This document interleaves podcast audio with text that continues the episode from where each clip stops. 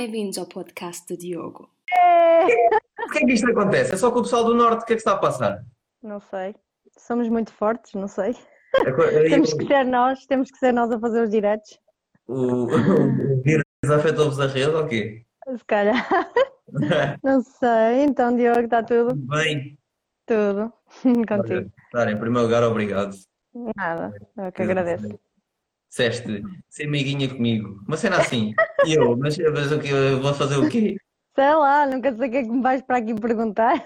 Tu que andas aí na Sport TV e nos grandes canais, vais ficar com medo do Diogo, do podcast do Diogo. Ah, não sei, não sei. Sabes que nós atletas temos depois sempre coisas que às vezes falamos uns dos outros, que na televisão Yeah. eles não sabem, não é? Yeah. Nunca sei o que é que vem daí. Não, não, isto é só para brincadeira e só para, para juntar o pessoal e yeah, tenho que mudar o nome para podcast dos convidados. Mas, mas yeah, vamos começar a nossa conversa. Obrigado pelo pessoal que está aí todo a ver mais um dia. Hoje trago a Sara Moreira. Para quem faz atletismo, toda a gente conhece a Sara Moreira. E para quem não faz, deviam conhecer com o currículo dela, com o que ela já fez, com o que ela já atingiu. Era uma obrigação vocês todos saberem. Uh, Sara, posso falar um bocadinho sobre ti? Pá, campeonatos da Europa, campeã da Europa 2016, prata 2010, dois- em 2010, bronze em 2012, campeonatos da Europa de pista coberta. Ah, isto só para dizer que eu tive em muitas medalhas tuas, nas lá É. Pista coberta em Gotemburgo, ouro, prata em Turim, Universidades, Campeonato da Europa Sub-23, finalista do Mundial, pista coberta, ah, décima no Mundial de Berlim, três Jogos Olímpicos, não estou em erro. É verdade. Pá, comendadora, pessoal, trouxe uma comendadora para vocês. Fogo, a primeira comendadora do teu podcast. A primeira comendadora. Espera aí, Ah, pois. Não, acho que não. Não, Já trouxeste não, o Pimenta, não. O Nelson, não. Pô, não, hoje, hoje. Grande podcast de hoje. Yeah, mas epá, é brutal, pá, é brutal o teu currículo e tipo, tu tens já 34 anos, É verdade. mas, mas tudo o que tu fizeste e às vezes eu, tipo, eu, eu, costumo fazer uma, uma pequena, pá, um pequeno estudo, né? Nós não sabemos tudo sobre as pessoas. Sim. E tu tipo, falar com a Patrícia e digo, fogo. Tipo, às vezes eu vou tipo, ah, a Sara, estás a ver? Olho para a Sara Yeah. e depois tipo, Yeah. olho para tudo o que já fizeste e foi brutal. E epá, com isto, a primeira pergunta que eu te faço é: Sara, estás pronta? Estou. Como é que tu percebeste que tinha jeito para o atletismo? Pergunta difícil. Como é que eu percebi? Hum, eu comecei a correr, andava na, na quarta classe, tinha ainda oito anos, e, hum, e ganhei uma, um corta-mato escolar. No meio de tantos, ganhei. Uh, fui logo convidada para, para começar a correr lá no Clube da Terra, e desde sempre gostei de correr. Desde Uhum. sempre. Uh, Era uma coisa que, que me dava imenso prazer e adorava, e sempre fui muito competitiva. Uh, nas mais pequeninas coisas, ainda hoje sou. Mas quando é que eu percebi realmente que queria ser atleta? Hum, eu acho que foi já muito mais tarde. Quer dizer, quando eu, quando eu vi a Fernanda Ribeiro ser campeã olímpica, eu era muito nova, em 96, eu tinha, ia fazer 11 anos, e eu lembro perfeitamente do momento em que ela dá a volta à, à pista com a bandeira. E naquele momento eu, eu quis ser aquela atleta. Hum, mas acho que só percebi muito mais tarde que realmente tinha vocação para correr e que queria ser atleta. Sim, só percebi mais tarde, sei lá, como júnior talvez, Hum, pelo caminho, depois do facto de ter entrado na universidade, suspendeu aqui um bocadinho o sonho, mas a vida trocou umas voltas e, Iniciaste e- em do Norte, não é? Iniciaste. Aqui no clube, sim, sim. No clube da minha terra, que, que é Roriz, pertence ao Conselho de Santo Tirso. Agora já nem, já nem existe, quer dizer, o clube inicial já não existe, mas agora existe associado também ao Karaté, já não é o mesmo nome, mas as pessoas são as mesmas. Ahm, pronto, e foi, e foi assim Tinhas alguém antes na tua família ou assim? Ou foi só mesmo um exemplo de ver na televisão e. Ninguém. E quando comecei, nem sequer sabia o que era atletismo. Não Yeah. fazia ideia. Disseram, vamos a um corta-mato? Ok, vamos a um corta-mato. Ah, pronto, e, e comecei assim, não fazia ideia. Depois lembro-me que, tipo, na minha família, os meus primos e o pessoal todo, quando me viu a ganhar, ficaram todos tipo, ai, a Sara ganhou. E eu, tipo, ok, ganhei, mas nem, nem dei muita importância àquilo. mas depois foi ganhando o bichinho e principalmente pela competitividade. Eu era muito competitiva e eu gostava sempre de ganhar aos rapazes. Na altura eu lembro que éramos só pai duas ou três, ou três raparigas lá no clube uhum. e eu andava sempre a treinar com os rapazes e eu queria-lhes sempre ganhar. Uh, e acho que por isso fui continuando e fui, fui, fui e até, até chegar onde estou. Até chegar, fantástico. Tu começaste e estiveste sempre no Porto a treinar? Sim, estive sempre aqui, nunca saí. Uh, numa primeira necessidade de sair?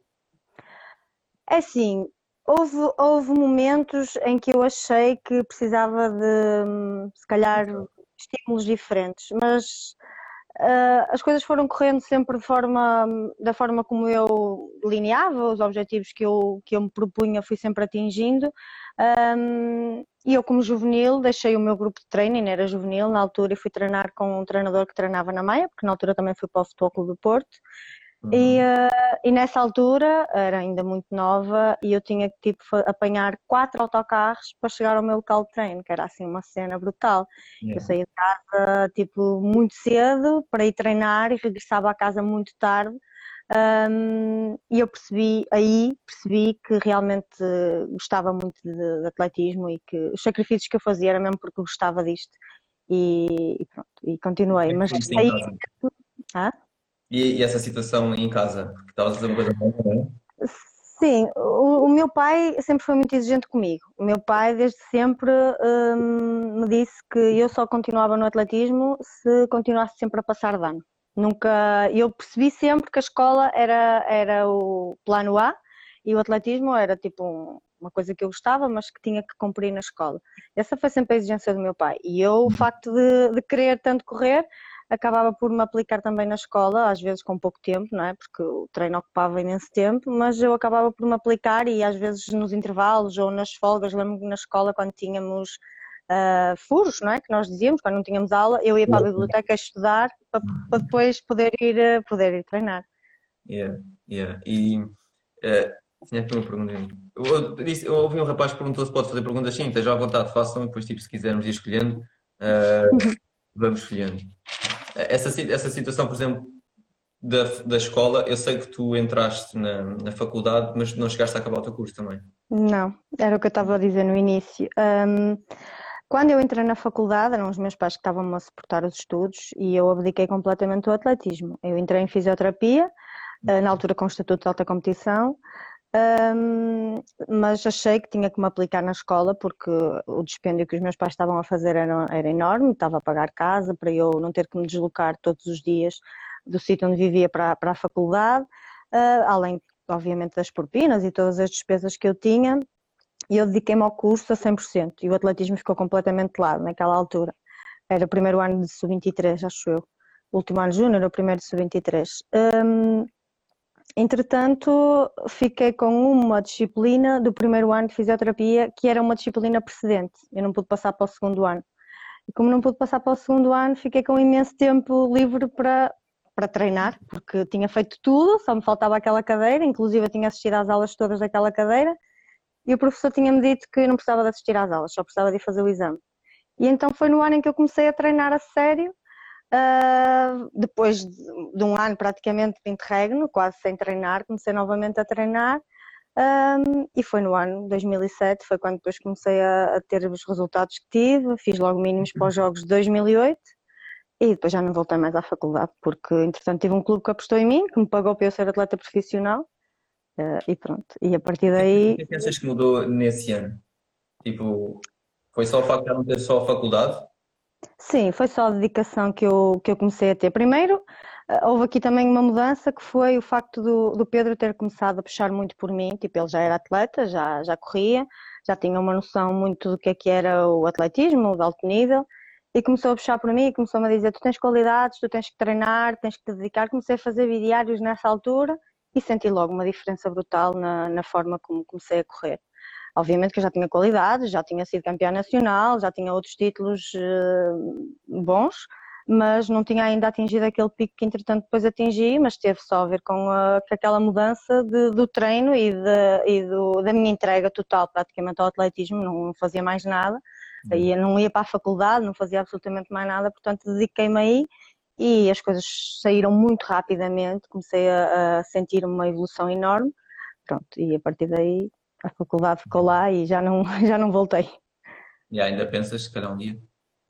Eu, entretanto, fiz o exame que me faltava daquela disciplina, passei para o segundo ano, mas o problema é que, entretanto, entrou o método de, de Bolonha, que foi que agora o, o curso está completamente diferente, está com um método PBL.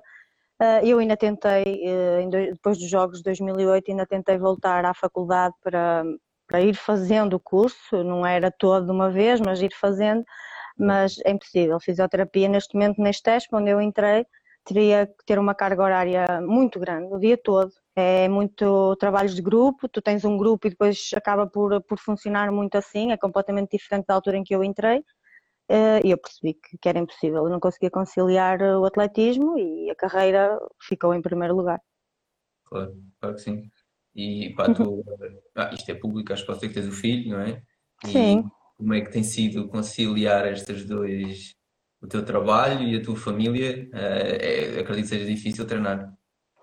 Sim, foi assim, foi, foi uma mudança muito grande na minha vida, obviamente, e, e, eu tive que passar a ser muito mais disciplinada e muito mais organizada em muitos aspectos, mas por outro lado, a capacidade que me deu de, de ter algo mais que o atletismo, que eu acho que às vezes, ontem eu estava a ouvir o Ias Alves e revi-me completamente naquilo que ele dizia, que é nós, nós o facto de só termos atletismo, atletismo, focamos demais e depois queremos demais as coisas e às vezes acabamos por não atingir os resultados também porque vivemos obcecados com isso. E o facto de eu ter tido o Guilherme há, há seis anos, já vai fazer sete, eh, acho que mudou um bocadinho nesse aspecto. O facto de eu começar a ter um, algo mais importante na minha vida, que, dependeu, que dependia e ainda depende de mim, uh, fez-me perder um bocadinho, não é o foco, porque eu continuei a, a manter-me focada e, e, e, no treino, entregar-me completamente, mas acabei por um, desligar um bocadinho daquela questão da obsessão dos resultados e acabei por fazer as coisas de forma diferente, acho que acabou por ser, por ser muito positivo e também me deu uma maturidade completamente diferente uh, o facto de ter sido mãe e ajudou-me em muitos aspectos. Uhum. Para quem não sabe, há muitos casos assim de, de pessoal, não sei se acontece nas outras modalidades, mas no atletismo eu sei, há muitos casos assim, que o pessoal fica obcecado com a modalidade, com a tua performance, com tua, e, e depois não é o melhor caminho para tu atingir os teus resultados. E precisas Exato. ter mais alguma coisa à volta. E eu não sei se acontece nas outras modalidades, mas no atletismo temos muitos casos assim. E Sim. o que, o que depois não traz os resultados que podiam ser, as pessoas sentem-se mal, eh, eh, Sim principalmente psicologicamente. Psicologicamente, sim. Uh, se as pessoas começam a entrar num caminho em que só veem aquilo e não têm mais nada, parece que não, não abrem os horizontes, uh, acaba por depois ser muito penoso psicologicamente e, e acho que é, é, muito difícil atingir resultados uh, assim. Chegaste como assim, se posso perguntar? Olha, curiosamente, até ter sido mãe eu nunca me senti assim. E senti-me assim Uh, inclusive procurei até recentemente ajuda psicológica depois dos Jogos do Rio. Uhum. Uh, depois dos Jogos do Rio foi uma fase muito complicada, ainda está a ser. Uh, felizmente, o ano passado, 2019, as coisas já estavam a começar a correr melhor e, e tive um azar em julho que parti um pé, mas senti assim, senti-me assim depois dos Jogos do Rio. foi uma desilusão muito grande os Jogos porque me magoei, porque tive uma lesão muito grave na altura. Um, e depois quis voltar com muita vontade de mostrar trabalho.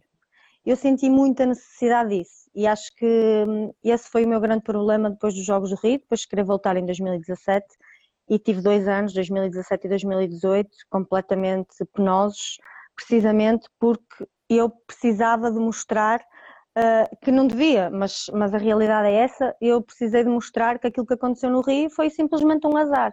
Uh, porque eu tinha sido campeã da Europa um mês antes e estava numa grande forma e, e sei que, que, se não tivesse tido o azar iria lutar por um grande resultado no Rio.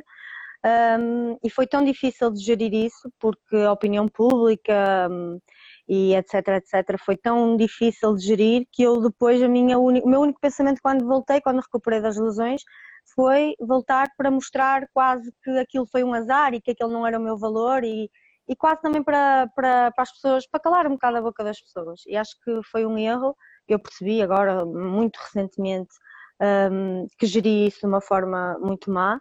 Um, e se calhar por isso é que as coisas foram correndo sempre mal, uh, ano após ano, época após época, Um, e agora felizmente está ultrapassado. Pronto, entretanto, em 2019 tive um azar, um, um azar que acontece e que, que me aconteceu a mim, mas em termos psicológicos, em termos emocionais, estou completamente equilibrada, coisa que nunca me tinha acontecido até, até, até, aos jogos, até aos Jogos do Rio, até 2016, nunca tinha sentido isso. Yeah. Até aí nunca sentiste aquele peso do que tu és, que tu representas? Não, não. Senti-me sempre hum, muito descontraída em tudo, independentemente dos resultados que eu tinha, nunca me pesou, nunca senti necessidade de mostrar absolutamente nada até, até aí, até esse momento. Yeah. Yeah. Olha, obrigado por essa confissão, muito fixe. um, tu depois, uh, vindo agora um bocadinho à parte de trás, tu depois da maternidade tiveste tipo, muitas dificuldades ou, ou em voltar ao teu nível ou foi mais fácil? Não, não tive. Não tive hum, e acho que teve a ver só com uma razão. Quando eu engravidei, em Portugal não havia muitos exemplos de atletas que, que tivessem tido, sido mães antes e que tivessem voltado ao mais alto nível. Uh, havia muito estigma de que uh, ser mãe era só depois da carreira terminar.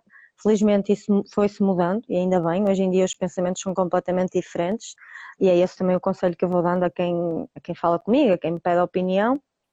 Uh, mas eu, quando engravidei, tive muitas, muitas pessoas que me disseram que eu não iria voltar a correr, que foi um erro, que, que eu não devia pensar nisso tão cedo.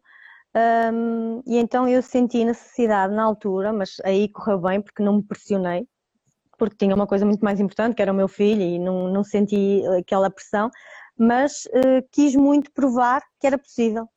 Uh, encarei de uma forma positiva, mas senti mesmo necessidade. O Guilherme, para teres uma ideia, o Guilherme nasceu no dia 1 de novembro e eu no dia 25 de novembro estava a começar a ir caminhar.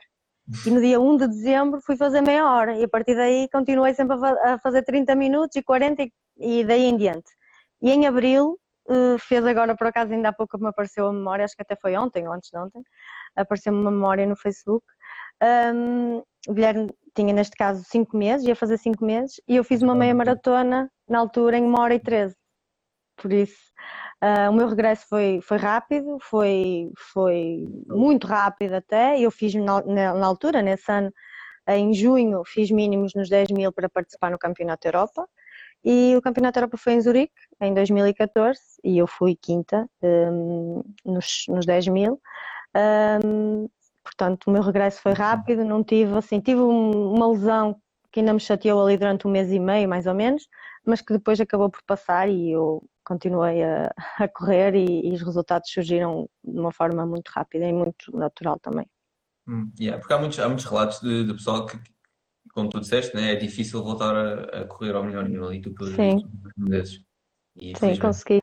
Sim, felizmente. felizmente. Também tive muita sorte porque o Guilherme foi sempre um bebê super tranquilo, que me deu boas noites de sono, que eu acho que se não tivesse sido assim teria sido difícil. Eu tive sorte uhum. nesse aspecto, consegui muito, consegui gerir muito bem isso e, e acabei por, por conseguir um bom, um bom regresso, assim como a Marta está aqui a dizer. Está aqui a dizer. Nem estava-me a lembrar, assim, passado um ano, o Guilherme fez um ano no sábado e eu no domingo estava a fazer a estreia na maratona, onde fui terceira em Nova York, na altura foi, foi brutal e acho que foi dos melhores resultados da minha carreira até hoje. Yeah. Yeah. Consegues dizer o teu melhor resultado ou o teu melhor, o teu, o teu melhor momento desportivamente? Olha, é assim, já tive vários, felizmente, já vivi coisas muito boas, muito, sei lá, inexplicáveis, hum, mas eh, em termos mediáticos, a Maratona de Nova York foi sem dúvida o momento mais alto da minha carreira, apesar de já ter sido campeã da Europa e, e já ter feito outros resultados. É uma maratona muito mediática no mundo, obviamente. Uhum. O facto de também ter sido a minha estreia, eu tenho noção de que foi se calhar o momento mais mediático que tive e, e um grande momento, porque a Maratona de Nova York é assim uma coisa brutal, brutal, não é? Pronto, e foi um momento muito importante. Mas antes da Maratona de Nova York, isto está, há um processo e há, e há uma forma de, de, tu cresceres e eu tenho a certeza que se não tivesse tido pelo caminho tudo o que passei, se calhar não iria, não iria conseguir ter sido terceira naquela maratona da forma como fui. Uh, um dos momentos que mais me marcou até hoje na minha carreira, uh, partilhei há dias até com o meu grupo de treino, porque achei que era importante, são todos miúdos novos e, e acho que é importante partilharmos às vezes este tipo de foi o Campeonato da Europa de Pista Coberta em Turim. Uh, foi o primeiro campeonato da Europa que fiz como sénior. Na altura já tinha sido olímpica e já tinha ido também a, a, a um campeonato do mundo, uh, mas no ar livre, na pista coberta, foi a primeira vez que fui, foi a primeira vez que fiz mínimos. Um, e lembro-me perfeitamente que, que, eu fui vice-campeã da Europa na altura, mas não, não fazia sequer parte dos meus planos uh, ir a um pódio. Na altura eu lembro-me que o meu objetivo era ir à final.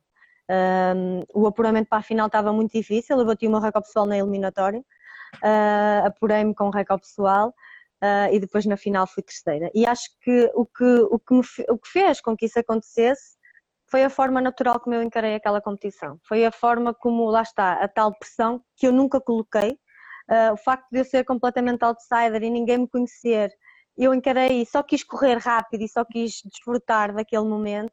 Uh, e às vezes eu acho que é isso que acontece. Os atletas pressionam-se, metem demasiados objetivos em cima, de, em cima dos ombros e, e demasiado o que é que querem fazer e acabam por não desfrutar um, em pleno daqui. Já viveste as duas sensações, seres o outsider e seres medalhado, e seres o favorito e seres medalhado na mesma. É Sim. muito diferente? É a forma como tu encaras. Yeah, eu acho que, sim, eu acho que se tu encarares eh, da mesma forma, eu acho que é mesmo a parte mental que aqui pesa mais. É a forma como tu, como tu encaras e como tu vais para a competição, pressionado ou não. E tanto tu podes pressionar quando és outsider porque queres mostrar, como, te, como, como tu podes pressionar quando és tipo a favorita e pressionas-te porque queres mostrar também. Portanto, eu acho que nas duas, nas duas, das duas formas não te podes pressionar. Tens que estar descontraída, saber aquilo que uhum. treinaste, saber a, o teu valor e, e correres. Acho que, que isso é que faz a diferença. O pessoal está aqui a dizer a maratona, tipo, foi brutal, né? E Sim e foi Sim. um ano depois de seres mãe. Olha, Isso, acho... Essa maratona abriu-te algumas portas, às vezes tipo ah. entrada no cheating. Sim, completamente. Foi? Sim. Mudou muita coisa, sim. Aí foi uma. Eu não tinha noção, eu não tinha noção mesmo um, do que é que poderia acontecer, nem. Lá está, o facto, às vezes o facto de tu não saberes absolutamente nada, estares ali completamente na tua e descontraída, eh, faz toda a diferença. E naquele momento, a partir daí, recebi convites para maratonas, para provas, para patrocínios, para, muita coisa, porque está, está toda a gente ali naquela maratona, aquela maratona, aquela e as melhores do mundo, não é? As majors, como eles chamam, Londres, Nova York, Boston, as principais, eh, é onde estão os olhos todos postos e onde os atletas acabam por muitas vezes despoltar e, e atingir depois a, a, uhum. carreira e os melhores resultados. A Marta está aqui a perguntar uma, uma pergunta interessante: qual foi a maior uhum. prova de preparação? Eu acho que sabes, Marta, mas a maior, a, a minha maior prova de superação um, foi no Campeonato Europa 2016, que eu desisti nos 10 mil uh, na altura, em Amsterdão, e três dias depois fui campeã da Europa na meia maratona. Foi, foi muito difícil, foi mesmo muito, muito difícil. Na altura, lembro-me de, de ter que lidar um, com uma desistência, não é fácil. E se eu desisti, foi mesmo porque eu percebi naquele dia que não, não era o dia, simplesmente. Uh, e pensei no meu principal objetivo, que era a meia maratona. Estava-me na altura a preparar para a maratona de, do Rio, estava mais focada na maratona e, e, no dia dos 10 mil simplesmente não, não consegui, não consegui, não consegui correr, não consegui encontrar e desisti, mas arrependi-me imenso de ter ido correr, arrependi-me muito de porque é que eu fui, porque eu não devia. Há aqui uma série de questões que tu metes na tua cabeça e, e tive que lidar com isso e depois tive que me focar para poder correr três dias depois. Um, foi muito difícil e ser campeã da Europa. Foi, foram três dias de uma luta interior, porque depois pões tudo em causa. Eu não estou bem, eu desisti porque eu não estou bem. Uh, como é que eu vou correr uma meia maratona? Porque é o dobro da distância. Depois há aqui muitas, muitas questões que tu colocas. Se eu não conseguir correr 10 mil, como é que eu vou correr a meia maratona? Um, e o que é certo é que eu tive que me focar mesmo. Na altura fui ver vídeos de provas minhas uh, anteriores e, uh, e foi dessa forma que consegui focar-me e, e, pensar positivo e partir com a certeza de que eu estava bem e eu só tinha que deixar o meu corpo ir porque a minha cabeça é que estava a controlar tudo. Yeah, muito fixe. Olha, e como é que tu escolhes às vezes as, as distâncias. Sei lá, tu fazes 3 mil, 5 mil, 10 mil, Sim. maratona. O que é que tipo num ano tu dizes assim, não, vou fazer aquela, aquela, aquela. Como é que tu fazes isso? Como é que fazes essa gestão? É sim, hum, é difícil, é difícil. Agora já começa a ser mais fácil, porque nas distâncias mais curtas já começa a ter mais dificuldades.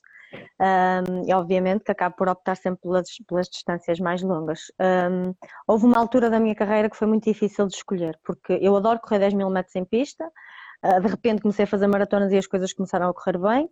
Pista coberta sempre adorei, 3 mil, 5 mil na pista é talvez, obviamente que agora já não tenho as pernas que tinha, mas é talvez minha, a minha distância de eleição. Sempre adorei correr 5 mil, adoro correr 5 mil.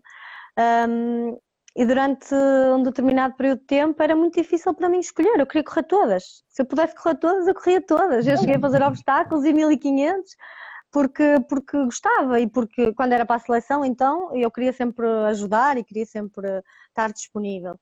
Depois, com o passar do tempo, obviamente começas a perceber que não podes, que não, não tens capacidade, até porque depois já não recuperas da mesma maneira, ah, e agora já é muito mais fácil e, e já delineamos muito, olha, vamos abdicar daqui e vamos correr ali, esta é a distância que mais se enquadra neste momento, aquela é aquela que, vai, que, preciso para me preparar para a outra, portanto acaba por ser, por ser dessa forma que, yeah, que Com a idade há sempre a tendência de missas terem distâncias Sim. e já começa a acontecer Mais, um Sim, também já começa a acontecer comigo. Eu, para teres uma ideia, por exemplo, do ano passado, nos Campeonatos de Portugal, uh, eu tinha começado a treinar com o Monteiro e, e, a minha aposta era uns 5 mil nos Campeonatos de Portugal, que foram em Leiria, mas o Monteiro disse, eu gostava que fizesses 1500. Eu, ok, eu vou aos 1500, tipo, ia-me saltando uma perna. Literalmente, eu quase fiquei sem as peças todas, mas mas também foi pelo desafio, porque nesta fase eu também, lá está, agora já estou muito equilibrada psicologicamente e já percebi que eu não tenho que mostrar, mostrar nada a ninguém, nem tenho que provar nada a ninguém, portanto já estou completamente descontraída nesse aspecto e então... É, por exemplo, okay. o treinador, desculpa, o teu treinador diz, ah, vai aos 1500 e tu aceitas assim na boa, tipo, nem discutes, tipo, mas para quê? Ou, ou vais mesmo? Depende, uh, aí nessa altura, tipo, disse, ok, eu vou, Tipo, ok, estás-me a desafiar, então vamos. Eu tinha começado a treinar com o Monteiro há pouquíssimo tempo e eu senti que, que ele também precisava também de me conhecer e de ver como é que, como é que eu reagia aos, aos diferentes estímulos e então fui. Mas nem sempre é assim. Às vezes contesto e às vezes digo, mas achas que devo ir? Mas se calhar não é o melhor. Ou às vezes contesto, mas, mas já estou numa fase que já, já aceito, já aceito melhor e, e, e se me justificar, olha, é importante por isto ou é importante por aquilo, ok, então vamos uh, mas nem sempre, nem sempre foi assim. Boa. Yeah, isso é, é questão de mentalidade, né? É, é isso. Vai mudando. Olha, uma questão, eu costumo perguntar isto sempre. Tu, em termos de. Eu sei que tu tens no Porto e tens. Sentes que tens todas as condições uh, para continuar a ser atleta que queres ser, ou melhor, é aí? Ou se, se agora com o teu filho também deve ser difícil, Sim. vai estar lá fora, uh, mais fora de Portugal, isso faz sentido para ti? Sim, faz sentido, até porque, apesar de tudo, eh, eu não tenho aqui as condições ideais para, para evoluir. Claro que eu já estou numa fase da minha carreira em que eu já não penso muito eh, na questão da evolução, eu já, já penso na questão da, mais da manutenção. No momento em que eu estou, é difícil evoluir com a minha idade, obviamente que eu ainda acredito que há aqui uma série de coisas que ainda quero fazer, ainda estou a trabalhar uhum. para isso mas em termos de evolução, os meus recordes pessoais na pista, etc., ah, tirando os 10 mil, que eu acredito que ainda seja possível, tudo o resto já é, já é muito difícil de bater. Um, mas eu aqui a única coisa que eu sinto muita falta, falta que eu acho que é muito difícil de gerir, é nós não termos tudo no mesmo sítio. Tu não imagina, eu não ir tipo para a Maia, chegar à Maia, treinar na Maia, ter massagem na Maia, ter recuperação na Maia, não, eu tenho que ir treinar à Maia, porque o meu treinador dá lá treino, porque também é a pista neste momento mais perto da minha casa, mas depois eu tenho que ir fazer a recuperação em Famalicão e depois eu tenho que ir fazer, se eu quiser fazer crioterapia no Porto, e depois eu tenho que fazer a parte da nutrição. Yeah. É, estás a perceber? Tipo, ando, yeah. ando de um lado para o outro. E isso, em termos de desgaste, é enorme. Há alturas em que eu digo, olha, ok, vou esquecer isso tudo e vou é treinar e dormir e pronto porque é cansativo, é muito cansativo teres que andar sempre de um lado para o outro para fazeres uma série de coisas que poderias fazer tudo no mesmo sítio. E, não, e não, temos, não temos condições para isso. Por outro lado, o facto de também já estar nisto há tantos anos e também já me ter quase habituado, porque a realidade é essa, já me habituei, um, e já comecei a fazer as coisas de outra forma e adaptei-me uh, às circunstâncias. Uh, e claro que agora com o Guilherme e agora que entrou na escola então uh, os estágios que ainda, que ainda são possíveis já tem que ser tudo muito bem pensado porque estar três ou quatro semanas fora de casa é complicado para mim e para ele obviamente e, e tenho que ponderar bem o que é que, claro que não, não digo nem ponho de parte fazê-lo porque se, se por exemplo para os Jogos Olímpicos eu estava-me a preparar agora, antes desta pandemia acontecer, estava-me a preparar para o apuramento olímpico, ia correr uma maratona, uh, e depois se, se, fizesse mínimos, que à partida estava, estávamos a acreditar que sim, que iria fazer, uh, estava nos nossos planos fazer um estágio, nomeadamente talvez um estágio em altitude. Iria, iria ter que ser muito bem pensado, ou depois do, do Guilherme começar as férias dele da escola e tentar levá-lo, ou então fazer duas semanas, vir cá e voltar, ah, porque obviamente que temos que pensar eh, nessas coisas todas e não é fácil de, de gerir. Yeah, tu fazias intenções, como é óbvio, de ir a este jogo. Sim. Uh, o que é que tu achas deste panorama todo que aconteceu? Achas, o que é que achas da, do adiamento? Uh, e diz-nos a tua opinião sobre isso. Olha, eu acho que o adiamento demorou, demorou imenso tempo. Hum, entendo perfeitamente, porque obviamente estava muita coisa em jogo e houve aqui uma série de razões e de, que, só, que, nós não, não, sabemos e que tiveram que ser ponderadas e também não é fácil, mas para os atletas, e eu falo por mim, hum, houve aqui uma gestão da ansiedade muito, muito grande, enquanto que não adiaram, andávamos aqui num impasse, mas treinamos, mas não treinamos, o que é que fazemos? Uh, eu, por, por exemplo, para teres uma ideia, a maratona de Praga só foi cancelada tipo a semana passada, uma coisa assim, e ainda estávamos naquela possibilidade de ir, mas como é que vamos conseguir viagem? Mas vou correr a maratona, como? Uh, acho que os jogos foi uma decisão completamente bem pensada, acho que foi, houve, houve bom senso, acho que não, não fazia sentido que fosse de outra forma, que houvessem jogos este ano. Um, e agora é adiar, basicamente acho que pelas razões que são, uh, só fazia sentido que assim fosse, que fossem adiados e que.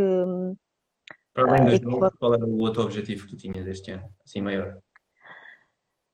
O principal objetivo eram os jogos. O europeu, eh, que eram depois dos jogos, iria depender de muitas coisas, até porque hum, fazendo maratona, que era o objetivo nos jogos, eh, iria-me dar pouco tempo de descanso para fazer o Campeonato Europa, que era depois. Portanto, o europeu não estava eh, muito ainda nos planos, estava muito focada só na questão dos mínimos para os Jogos e tentar o apuramento olímpico um, e depois à partida iria ser para descansar e para preparar a nova época porque agora também já tem que haver uma gestão enorme da minha parte também lá está, não posso estar a fazer tudo e a querer fazer uhum. tudo porque depois em termos de desgaste é, é grande e, e, neste caso o Sporting é, é o clube que, que eu represento não é? e que tem que estar sempre disponível e apta para, para os objetivos do clube. E como é, que tens, como é que tens feito, como é que tens gerido esta quarentena? Como é que tens treinado ou tentado treinar? É mais fácil Sim, para vocês porque vocês podem pronto, correr na rua e tal. Sim, eu ainda estou a fazer corrida contínua fora de casa, ainda saio uma vez por dia para fazer corrida fora, na rua. Um, está a ser cada vez mais difícil. Primeiro porque todos os sítios onde eu estava a correr, tipo, que eu não gosto muito de andar a correr no meio da rua, aqui os sítios, os sítios aqui a zona que eu moro é muito estrada, portanto tem trânsito, apesar de agora neste momento não haver tanto trânsito, é sempre mais, mais perigoso. Eu não gosto muito de, de arriscar, então estava ainda a ir para, para sítios fechados, onde locais públicos que entretanto foram fechados. Portanto, eu agora saio mesmo de casa a correr. Um, só há um parque aqui que ainda está, um não, dois, mas um tem o piso bastante deteriorado, portanto eu saio de casa, dou uma volta, vou, faço uma, duas ou três voltas num parque e regresso. Faço isso uma vez por dia um, depois faço outro treino, treino de reforço muscular, faço tudo em casa. Uh, e hoje finalmente chegou uma passadeira, portanto, a partir de agora, possivelmente já irei sair menos vezes. Tu viste o live da Marta? Ah, o quê? Não viste o live que eu fiz com a Marta, também da passadeira? Vi, vi, vi. Yeah. Olha, eu tive, eu tive quase o mesmo problema. Por acaso consegui porque tipo tinha a garagem lá, tinha a garagem lá em cima e consegui meter a passadeira na garagem porque também a passadeira que me, que me cederam é enorme, é daqueles monstros mesmo, além de ser muito pesada, é muito, muito larga e, e não tinha portas onde coubesse, onde coubesse a passadeira, portanto tive que meter na garagem, que tinha um portão grande, não é? Um, e pronto, a partir de agora já vou ter que sair menos vezes, ou então se não sair já estou já desenrascada. Não é a mesma coisa, é muito difícil correr eh, na passadeira para quem costuma correr na rua, eh, mas dá para desenrascar e, e, e a partir de agora já estou mais tranquila. Ah? Fazer séries é impossível, tipo. É assim, eu não tenho feito porque há aqui um ajuste de, da época, não é? Quer dizer, estamos num impasse, não, não, sabemos para aquilo que estamos a treinar. Eu tenho-me tentado manter basicamente ativa para, para não me custar tanto depois o regresso. Uh, basicamente é isso, mas até termos a certeza quais são os objetivos, quando é que vais competir, é muito difícil estar a programar uma época. Uh, no meu caso particular, tive também um problema de saúde praticamente no início disto tudo, constipei, tive aqui um problema que me aconselharam a não, a não exigir demais do corpo nesta altura, portanto só agora nas últimas duas semanas é que comecei novamente a sentir-me bem a treinar. Uh, e agora eu e o meu treinador vamos decidir o que é que vamos fazer, se começa a fazer algum trabalho específico, na passadeira é possível fazer, não da mesma forma, mas é possível. Um, e portanto, basicamente é assim que tenho, que tenho conseguido treinar. Estou a ver aqui algumas perguntas interessantes. Aqui está uma da Maria. Uh, o, o objetivo que tu pretendes atingir ainda? Eu imagino que seja. Qual é a prova que ainda queres ganhar? Deve ser. É assim, uh, eu ainda continuo a acreditar um, num grande resultado nos Jogos Olímpicos. O meu melhor resultado nos Jogos Olímpicos foi nos Jogos de Londres, fui 14 nos 10 mil. Um, desisti no Rio, no, em Pequim tinha sido 22 nos 3 mil obstáculos portanto, eu ainda gostava muito de um top 8 nos Jogos Olímpicos e, e ainda continuo a acreditar que é possível na maratona. O Rio está-me completamente atravessada, portanto tenho que, uh, ou agora ou nos próximos, de alguma forma, tenho que conseguir ultrapassar isso e esse é o meu principal objetivo, sem dúvida. Está aí, Maria, já viste o objetivo de quantos quilómetros fazes por semana, em média, para preparar a maratona? Olha, em média, para, numa preparação para uma maratona, rondo 180, 190. A minha melhor semana de treino cheguei a fazer 200, mas em média 185, 190 por aí. É, isso era para Marta. Tens uma, um de fãs aqui, pessoal que adora-te mesmo. Obrigada. Isto é tudo teu, estes os viewers todos estamos aqui, eu não costumo ter ninguém, isto é tudo vosso. Música para Chuva diz, música para os meus ouvidos, admiro a Sara. Chuva, estás cá dentro, já sabes. Yeah. Marta, e Sara, tens assim um momento menos positivo que tu podes dizer da carreira? Tenho, claro que sim. Olha, as lesões são sempre pontos negativos, não é? E, uhum. Mas o ponto mais negativo de todos foi sem dúvida 2011, quando tive o controle positivo. Um, na altura foi, quer dizer, eu tive, em 2011 foi assim um ano negro da minha carreira.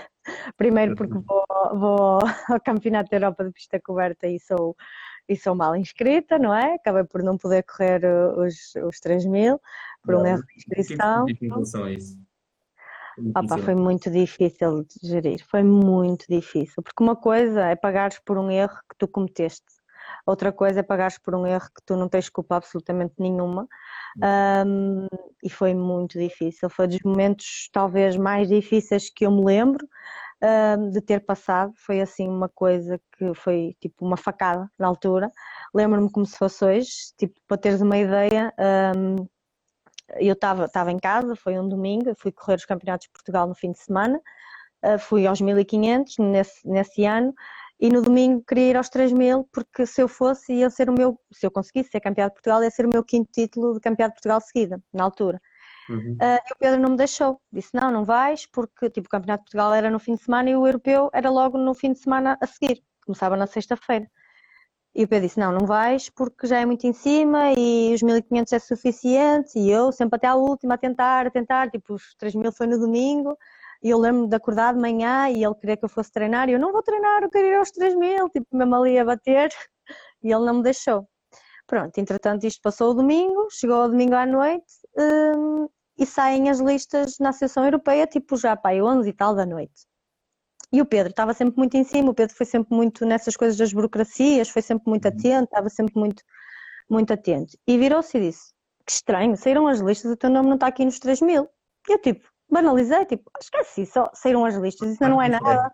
Faz refresh, é tipo isso. E eu, eu tipo, tranquilo, ó Pedro, por amor de Deus, que, é tipo, não deve estar bem. E eu, Na boa, tipo, não deve estar bem. E ele ficou a matutar naquilo, tipo, a noite toda. Na segunda-feira, eh, a gente foi treinar ao estádio e cruzámos-nos com o Zé Barros. Na altura era o DTN. E eu achei, eh, tipo, a reação dele foi muito estranha. Ele quase nem sorriu para mim, foi uma coisa mesmo. E eu pensei, bem, o que é que se passa? Aqui há alguma coisa que não está bem. E o Pedro disse: Isto está-me a cheirar a esturro, alguma coisa aqui não está bem. Bem, acabamos o treino, fui tomar banho, lembro-me que acabei, estava a subir as escadas e o Zé Barros tinha acabado de dar uma aula, porque ele era professor no ISMAI na altura e estava a dar aulas ao ISMAI. Um, cruzou-se connosco, tipo, não teve forma de fugir e o Pedro confrontou, então, professor, o que é que se passa? Ele, ah, há um problema, para, já estamos a tentar resolver.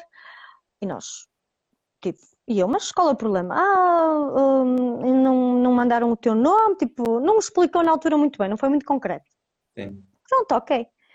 Uh, entretanto, eu nesse dia tinha marcado uma entrevista, a RTP ia lá à pista da Maia para falar comigo antes do europeu, e eu chego à Maia para fazer a entrevista e vejo o professor Fernando Mota entrar no estádio. E eu pensei, bem, o que é que se passa aqui? Sara, precisamos conversar, temos de ter uma reunião. Eu, tipo, o que é que se passa? Bem, descemos as escadas para o departamento médico, entramos numa sala, quando ele começa a falar, tipo, caiu uma ficha. E eu, eu não estou a acreditar nisto. A pessoa, mas como é que é possível? Ele, houve um erro, nós não mandamos o teu nome nos 3 mil. E eu, mas, mas, mas eu tenho que correr, tipo, como é que é possível? Isso está a acontecer. E ele, pois, nós já tentamos tudo, ainda estamos a tentar, mas eles estão irreversíveis, não vai haver volta a dar, estás inscrita nos 1500, tipo, nós viajávamos na terça-feira. E lá, eu vinha-te comunicar que, que vou apresentar a minha demissão hum, e que se tu não quiseres viajar para Paris, na altura europeu era em Paris, que estás à vontade. E eu disse, não, eu vou para Paris, eu vou para Paris e eu tenho que correr os 3 mil, isto não faz sentido, como é que é possível? Um erro, isto não faz sentido nenhum, isto é uma, uma coisa burocrática e não sei o quê. Eu lembro perfeitamente, o Zé Barros não dizia nada, tipo, estava em estado de choque. E eu fui, tipo, convencidíssima que eu ia conseguir dar a volta àquilo. Foi um desgaste psicológico brutal. Eu passei lá os dias todos, tipo, a tentar falar com quem quer que fosse. Tipo, eu só queria um anjo da guarda que de repente chegasse ali e me dissesse assim: não, ok, tu vais correr, tu não tens nada a ver com isto, tipo, não, não cometeste nenhum erro e vais correr. Pá, não, não foi possível. Fui aos 1500, uh, fiz recorde pessoal, apurei-me para a final e fui sétima na final dos 1500. Tipo, assim, no meio daquele estado de caos, chorei todos os dias, não dormia, não dormia de noite, tipo, sempre a pensar que ia receber uma mensagem positiva que me iam deixar correr os 3 mil. Mas aí eu percebi que há muitos interesses por trás do, do atletismo, muitos interesses. E ali o interesse na altura que eu percebi foi da, depois de saírem as listas, obviamente que é muito difícil dar a volta, porquê? Porque a partir do momento que os países veem quem é que são os atletas que estão inscritos, alguma coisa para mudar tem que se assumir o que é que aconteceu, não é? Um, e ali houve um interesse enorme, obviamente que eu era, eu era candidata a um, a um bom resultado e não interessava que, que eu pudesse participar na prova. E eu percebi que realmente não há justiça, que as coisas são feitas de, muitas vezes na secretaria e, e tive, tive essa noção aí, aprendi da pior forma aí. Mas o pior momento, pronto, foi o, o choque maior, aí obviamente que foi muito difícil de gerir, mas o choque maior da minha carreira foi o controle positivo que tive no mesmo ano, em Daegu, uh, Campeonato do Mundo. Uh, Estava a ser perfeito o Campeonato do Mundo até eu ir correr, ou melhor, eu não devia sequer ter partido nessa prova. Isto porquê? Porque também houve outro erro por parte da Federação também, e o que é que aconteceu? Um, eu corria no primeiro dia a eliminatória dos 3 mil obstáculos na altura e eu cheguei tipo na reunião, no- na reunião antes da prova, no dia anterior, deram-nos o dorsal, os dorsais. E a mim não me deram o dorsal com o nome, porque supostamente os dorsais com o nome iriam só dar na câmara de chamada a atletas dos 3 mil obstáculos para cima. Uhum. E eles disseram aquilo na reunião e tudo bem. Eu estava inscrita nos 3 mil obstáculos e nos 5 mil também. Eu chego no dia da prova, tipo, era o primeiro dia, era a única atleta que ia correr nesse dia de manhã na pista. Havia, estava a ver a maratona feminina, mas era na estrada, era fora. Um, eu faço o aquecimento, vou para a câmara de chamada, entro na câmara de chamada, tipo, chego lá, vou retificar o meu nome, dar aquelas confirmações, como tu sabes, que temos que fazer, uh, e eles pedem para eu apresentar o, o dorsal da frente e o dorsal de trás. E eu mostro o dorsal de trás e digo, não, da frente vocês vão me dar. E eles, não, nós não temos aqui o dorsal da frente, tens que ter o dorsal da frente. E eu, bem, mas o que é que é isto? Depois do que tinha acontecido na pista coberta, estás a entender? E eu, não, mas disseram-me que me iam dar aqui, que as provas superiores a 3 mil metros que eram na câmara de chamada, e o, o na altura, o coreano virou-se para mim e disse, olha para as tuas colegas, tipo, elas todas levantaram a t-shirt e tinham todas o dorsal. Uhum. E eu, onde é que eu me vim meter? Como é que é possível? Bem, começo a chorar, baba e reino, mas eu tenho que correr. Eu não, não fiz nada e não sei o quê. Bem, eu saio a correr disparada da segunda câmara de chamada, ou melhor, da primeira, que ainda era a primeira, mas a pista de aquecimento era assim, tipo, num alto, e depois a gente íamos de carrinhos para, para a pista principal. Então eles faziam a primeira chamada nessa pista e depois é que nos levavam. Eu saio disparada da câmara de chamada para a tenda do físio, na altura era o Ricardo Paulino, e ele, então sabe o que é que se passa? E eu, eu não vou correr, eu não tenho dorsal. E entra ele, entra o Pedro lá para dentro, entraram todos, entretanto já as raparigas todas dos obstáculos já estavam aí para a pista. E eu ali, tipo, não tinha dorsal, não me deixavam entrar, barraram a entrada. O que é que fazemos? O que é que fazemos? Ricardo Paulino a ligar para os responsáveis da federação. E eles a dizer, ah, ela que corra sob protesto. E eu,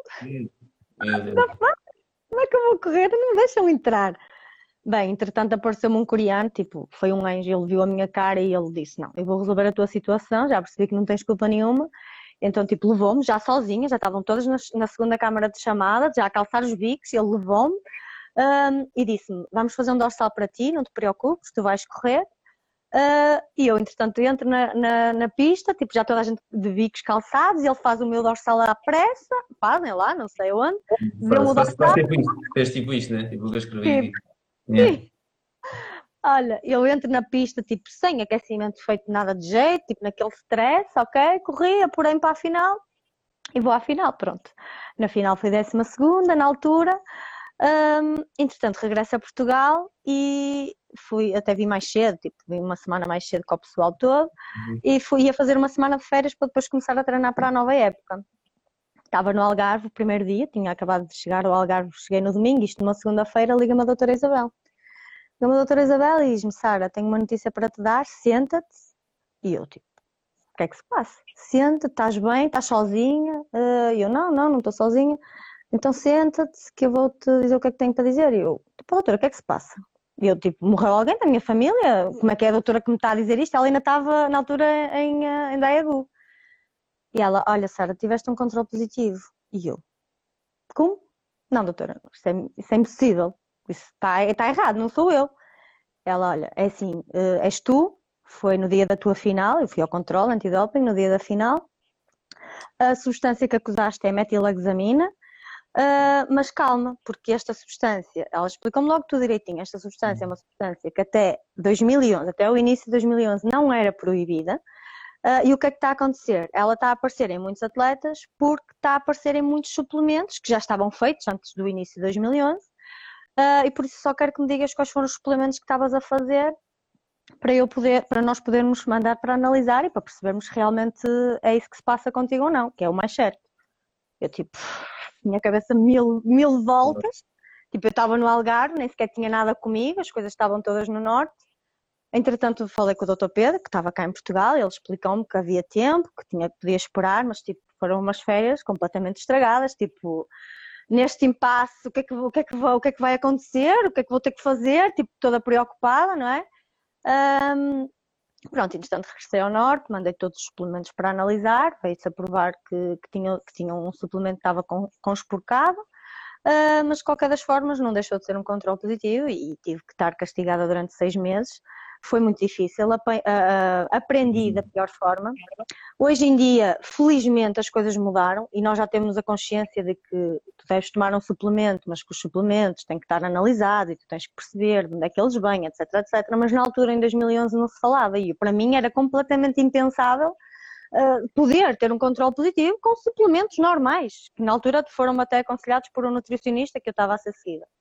Uh, portanto, eu aprendi da pior maneira, uh, com um controle positivo, que obviamente que eu tive sempre a minha consciência tranquila e, e sei perfeitamente que nunca fiz nada propositadamente para nada, portanto, uhum. isso para mim foi o mais importante, mas um, claro que foi difícil de, de gerir e ter Muito grande aqui, não foi? Como? Estava a dizer, esse, esse, esse, teve um mediatismo muito grande.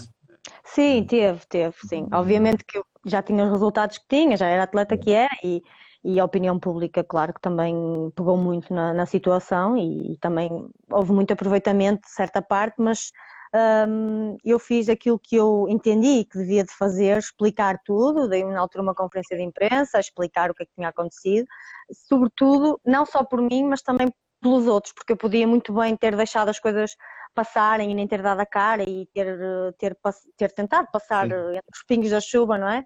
Mas eu, eu fiz questão de também de dar a cara e de tentar explicar, até porque, não por mim, mas por todos os outros, para tentar perceber o que é que, nesta situação, o que é que devemos fazer. E a partir daí, obviamente, que nunca mais confiei um, em ninguém da forma como confiava e, e percebi que, não, que isso não podia acontecer. Um, e, e, a partir daí tenho a certeza que muitas coisas mudaram e as pessoas começaram a ter também outra mentalidade nesse aspecto, que acabou por ser positivo para mim, obviamente que não, que não foi positivo porque tive aqueles meses eh, parada, castigada, sem poder competir, eh, mas felizmente dei, dei mais uma vez a volta por cima e voltei, entretanto no ano seguinte foram os Jogos Olímpicos, felizmente tive, tive a possibilidade de participar e, e, de, e de ter grandes resultados, entretanto. Pá, eu a sério, obrigado por este momento. Eu acho que, sei lá, o pessoal não sei se está aí a ouvir, mas isto pá, foi mesmo obrigado por teres explicado essas cenas, foi mesmo brutal. Eu, eu para mim acabava aqui, estás a ver? Desligava já isto e foi, foi mesmo. Se tiverem mais perguntas, uh, façam, vão fazendo, estejam à vontade, mas Sara, grande exemplo e pá, a sério, obrigado por teres feito isso. Obrigado por não, explicar que... assim. Só faz sentido que seja assim e que, e que, que nós tínhamos todos uh, desta forma, que foi sempre a minha forma de estar, foi, foi a verdade sempre, yeah. por isso continuar a ser assim. Tá, muito bom. Se tiverem mais alguma pergunta, top mesmo, genial. Ah, sigam o meu podcast, está tá a dar frutos. como, é, como, é, que se faz para ser bonita, Sara? Ah, como é, isso é genética, é genética. Tenho que falar com os meus pais. Eu, quase hoje parecia o Daniel Oliveira. Este podcast foi muito forte hoje, meu. Eu gostei muito. Opa, é isto, são as histórias. Também já tenho aqui muitas, muitos anos, muitas histórias, muita. Tu agora, a, como é que estás a fazer com o Guilherme? Estás a, as aulas online, não é? Tem sido complicado, não? Sim, foi. Olha, o Guilherme, o Guilherme ainda não me perguntou um dia um, tipo, quando é que eu vou sair de casa? Quero ir para a escola? Tipo, tem sido uma brutalidade. Eu não estava, sim, não estava nada à espera, porque o Guilherme é super ativo. Tem sido muito, muito difícil aguentá-lo em casa, apesar de tudo. Mas eu acho que ele está a aproveitar o tempo comigo que normalmente nunca tinha, porque a nossa vida era uma correria, não é? Entre escolas, treinos e recuperações, etc era sempre um filme e ele está a aproveitar imenso a mãe e as brincadeiras e, e podermos fazer mil atividades que não fazíamos em condições normais. Um, ainda não se queixou. As aulas, ele veio embora, não é? As escolas fecharam no dia 13, teve uma semana sem fazer absolutamente nada e, entretanto, teve hum, duas, três aulas, três dias de aulas online. Começaram as férias da Páscoa, terminam agora segunda-feira e a partir de terça vai começar o terceiro período e vai começar a ter aulas online. Um, apesar disso tudo, eu tenho estado sempre a tentar mantê-lo ativo, principalmente ele está no primeiro ano, está a aprender a ler, ele já sabe ler bem, já está a fazer contas, e eu sei que se ele perder o hábito, vai, vai lhe custar depois no regresso. Então tenho insistido bastante com ele, tenho estado sempre a ler, a ler histórias, a fazer contas e pronto, a tentar que seja de certa forma divertido, para ele não sentir que é aquele peso da escola. Mas também estou um bocado tranquila porque neste, neste período ele iria estar de férias, portanto eu não iria estar a fazer nada. Uh, e a partir de terça-feira já lhe disse, começa a rotina, começa a acordar cedo porque vai ter aulas, ainda não sabemos muito bem o calendário, mas pelo menos duas ou três aulas por dia vai ter. Um, pronto, e tenho, e tenho gerido assim. O pior é mesmo a energia que ele tem, é tentar lhe gastar energia que não é nada fácil. Olha, se calhar vou fazer. Há aqui mais algumas, mas eu vou gostar desta. Sim. Vês algum fim na tua carreira e o que é que pretendes, o que é que tu achas que vais fazer a seguir isto? Vejo um fim, obviamente, que vejo um fim. Eu, eu queria uh, fazer este ciclo, não é? Que agora veio adiado um ano, portanto 2021, e queria fazer o próximo ciclo, que é até Paris. Esses dois uh, já estavam há muito definidos e, são perfeitamente possíveis. Um, depois de Paris, terei que hum, começar a pensar numa alternativa. Eu, eu queria terminar o meu curso de fisioterapia, porque é, é uma área que eu gosto muito, que eu, que eu me vejo a exercer, um, principalmente relacionada com o desporto e, e, queria muito poder, poder eh, tirar o curso. Mas só vou pensar nisso depois de Paris, ainda a correr. Sim. Desculpa, é porque se isto se desligar. Ok, yeah, se quiser uh, podemos desligar e voltamos a ligar. Podes partilhar só para depois eu sacar? Podes partilhar Sim, sim, okay, posso. Obrigado. Está bem, até já, eu já, já ligo. Só para despedirmos. Está bem. Até já. Até já. Até já. Vamos ver? Estás? Estamos, sim. Um, pronto, e o que eu estava a dizer, depois de Paris queria, queria pensar realmente na, na, alternativa à minha carreira, queria tentar tirar o curso, ou daqui até lá, se entretanto, não sei, se entretanto surgir alguma coisa, uh, tenho alguns projetos, eu, eu adoro crianças, gostava muito de trabalhar com crianças, gostava muito de, mas sei que no atletismo levar só a parte do treino, quem sabe, que era uma área que eu gostava, uh, só em termos profissionais, só disso, viver só disso é muito difícil, portanto tenho essa consciência era algo que eu gostava muito de fazer, mas com uma alternativa, que neste caso seria por, eh, passaria por, pelo curso de, de fisioterapia, é o que está nos meus planos. Muito bem. Pá, eu não tenho perguntas. Adorei. Assim não posso ser. Adorei mesmo, Sara. Obrigada. Não sei, nem sei o que é que estava à espera, mas também nunca sei o que é que está à espera destes podcasts, mas Umas vezes é palhaçada, outras vezes é sério, outras vezes não sei o quê, mas é pá, gostei mesmo. Não, eu também tenho gostado muito dos teus podcasts, tens tido convidados interessantes e, e, e, as partilhas acho que são sempre, são o que nós levamos disto, no fundo, eu acho que, claro que os resultados é aquilo que fica, eh, mas é para ti, porque daqui a uns anos era aquilo que tu dizias no início, e é verdade. Um, tu conheces-me, eu conheço-te, mas tipo em termos de resultados nós não sabemos os resultados uns dos outros lembramos, vivemos, não é? Como eu sei que a Patrícia foi campeã da Europa, como eu sei que a Dulce foi campeã da Europa, porque estamos lá e porque vivemos e porque choramos e nos emocionamos porque sabemos o que é que está por trás de uhum. todos os resultados. Mas isso depois acaba por passar e fica para cada um de nós, ficam as medalhas, mas é para cada um de nós depois aquilo que nós levamos uns dos outros é estas partilhas e, e aquilo que nós vivemos uns com os outros e isso é e o essa que... que o Gonçalves disse ontem, que é a cena, tipo, o que nós levamos disso é, é, esta experiência e as amizades. É isso, né? é isso, é aquilo que nós vivemos uns com os outros e o quanto nos divertimos e, e pronto, as loucuras que nós passamos também, que, que também ficam e pronto, isso é o que, é o que fica. Pronto, olha, obrigada ao pessoal todo também que foi fazendo perguntas, espero ter respondido a todos e Diogo, continuação. Acho Obrigado, que está a fazer um excelente trabalho. Continua. É só uma brincadeira. Sim, mas estou a gostar, acho que é interessante. Obrigado. Uh, continua, pronto. A insistir no atletismo, principalmente.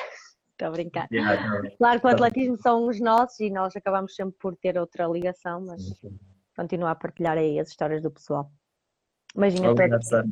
Boa Também. noite. Tchau, obrigada. Obrigado. Beijinhos. Tchau, obrigada, beijinhos. Tchau, pessoal. Até amanhã às 10. Tchau, até amanhã.